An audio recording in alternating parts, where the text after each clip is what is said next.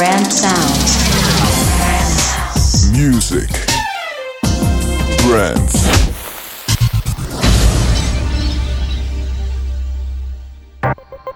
Hi, this is John Groves for Brand Sounds. I'm here with Mikhail Krama. He's the boss of Stream, the division from TBWA that takes care of brand entertainment. Now, Nivea, famous for their cream, is one of the world's top brands. Nowadays, they have a whole product range that benefits from the trust that they've built up over the years. And one day, they said they wanted a hit, and they got one. I'm talking to the man who made this possible. And to keep this handy, this podcast has been split into 6 short episodes. And in the first one, we're going to hear the basics. What is brand entertainment? So here we are. I'm sitting together with Mikhail Krama. He's responsible for a company called Stream, which is part of TBWA. And we're going to be talking today about Nivea. But first of all, I'd like to find out about this term, branded entertainment contra brand entertainment. Mikhail, say hello to the people, then tell me what that means. Hi, everybody out there. We make a little, but I think important difference between the terms branded entertainment and brand entertainment. A branded entertainment, as it is mostly used for us, doesn't mean anything else than advertised, funded programs or product placement. So a brand finances content, entertainment content. Brand entertainment, as a difference to branded entertainment, for us means a brand creates entertainment content itself. I see. So it's not just... We're not just labeling existing formats. We create formats. Mm-hmm. So how does this work practically? You go out and look for somebody and you say, that fits together with this toilet roll, or they fit together with this dog food. How does that work? Let's go a little step backwards before I can answer that question. The idea why TBWA funded a brand entertainment unit in Germany followed our basic understanding of what is communication these days.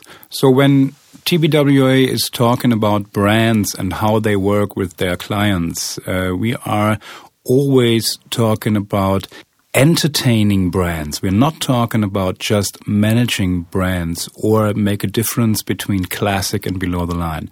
Everything we do is idea driven, and everything we do does not follow a channel where we want to address our media message. No matter whether we produce a 30-second TV spot, whether we produce a radio or print campaign, it can also be sponsoring a concert tour, it can be breaking an artist, or it can be producing a sport event or whatever it is. So it's not the channel that comes first. It's not that we make a 30-second TV spot because that generates the most income for the advertising agency. It's always, where can we address our idea best? That's the idea of idea-driven marketing rather than just doing a TV spot. I see. Yeah. And as always, the case is what comes first, the chicken or the egg. Do you have the idea first and you see where you can apply the idea, or do you have the need and you try to fill the need? No, it's always the idea that comes first. And then all specialists at TBWA sit together and see what can they contribute from their experience. That's very interesting. Let's get around to Nivea, the Around the World campaign. What was the basic concept there?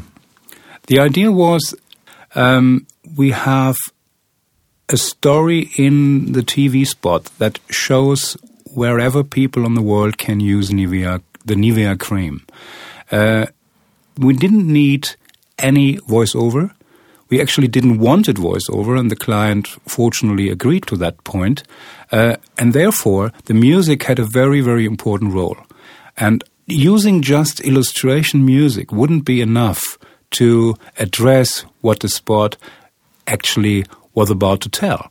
We needed a song that really illustrated, that really transported the idea of the campaign. And so we had 3 songwriters rather than advertising music compositions. not discrediting all the advertising musicians outside. I should hope not. But we actually, in this case, we really wanted a band. We really wanted a songwriter. We wanted an existing artist to write a song for us. Rather than just taking a song and clearing the synchroids, we wanted to have a song that perfectly fits to the idea of the spot.